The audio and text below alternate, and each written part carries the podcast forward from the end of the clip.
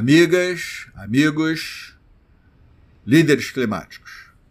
Este é o Pod Climate News, com notícias importantes ou interessantes sobre a crise climática da semana que iniciou-se na segunda-feira, 16 de agosto. Nesta semana, jovens e o Climate lançaram o manifesto Jovens pela Educação Climática, que pede a inclusão da pauta climática nas escolas de ensino fundamental. Assine o manifesto. Nenhuma notícia poderia ser mais importante. Uma segunda notícia também é relacionada ao Climate Reality Project Global e do Brasil. Foram abertas as inscrições para o treinamento global, em inglês, mas agora com legendas em português. Se você não é um líder da realidade climática formado por Al Gore, junte-se a nós, se inscrevendo no treinamento global. Todos os links necessários estão no nosso blog, disponível na descrição desse podcast. Uma grande oportunidade para aprofundar conhecimento de forma rigorosa sobre o tema fundamental da história desse século e uma oportunidade para participar ativamente da transformação histórica necessária para evitar os piores cenários de aquecimento global e construir um mundo melhor. As emissões de carbono do dito escopo 3, ou seja, aquelas que não fazem parte das operações diretas de uma empresa, nem estão sob seu controle direto, representam a maior parte da pegada de carbono para a maioria das empresas, em alguns casos chegando a 85 a 95%. À medida em que as empresas estabelecem metas ambiciosas de redução de carbono e promessas líquidas de zero carbono para as próximas décadas, o lento progresso no rastreamento das emissões do escopo 3 preocupa aos especialistas em clima. Eles não estão prontos para isso, disse um especialista em dados ambientais que trabalhou no GAT Protocolo, o protocolo de gases de efeito estufa.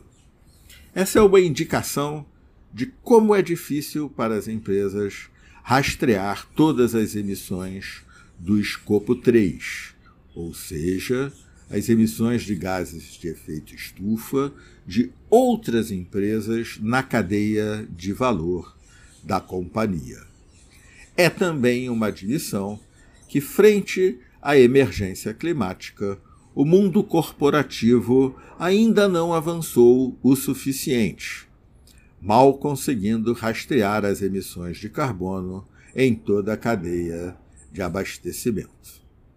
Este é um ponto de frustração para os especialistas em clima que vêm trabalhando em metas de carbono baseadas na ciência rastreando e contabilizando há décadas. A notícia e o link são da CNBC.com. Os poderosos gases de efeito estufa, tetrafluorometano e hexafluoroetano, têm se acumulado na atmosfera de fontes desconhecidas. Os gases são milhares de vezes mais eficazes do que o dióxido de carbono, o CO2, no aquecimento da atmosfera. As contagens oficiais das emissões desses gases das fábricas são muito baixas para contabilizar os níveis no ar. Mas elas começaram a subir em 2015, após sete anos de relativa estabilidade. Buscando identificar as fontes dessas emissões, o cientista Joel King, da Universidade de Califórnia, San Diego, e seus colegas analisaram amostras de ar coletadas, aproximadamente a cada duas horas entre novembro de 2007 e dezembro de 2019 na ilha de Jeju, na Coreia do Sul. Os cientistas também modelaram os padrões climáticos que transportaram o ar pela ilha durante esse período, para rastrear as origens dos gases. Agora, a modelagem sugere que as fundições de alumínio na China são responsáveis por uma grande proporção desses produtos químicos na atmosfera. A notícia e o link são da Nature.com.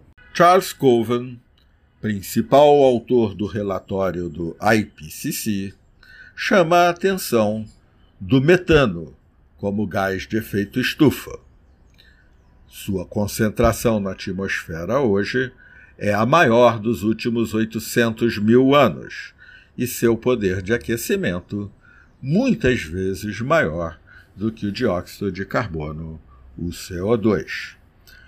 Cortar o metano é a maneira mais rápida de mitigar mudanças climáticas que estamos vendo no curto prazo, disse Coven à CNN, autora da reportagem.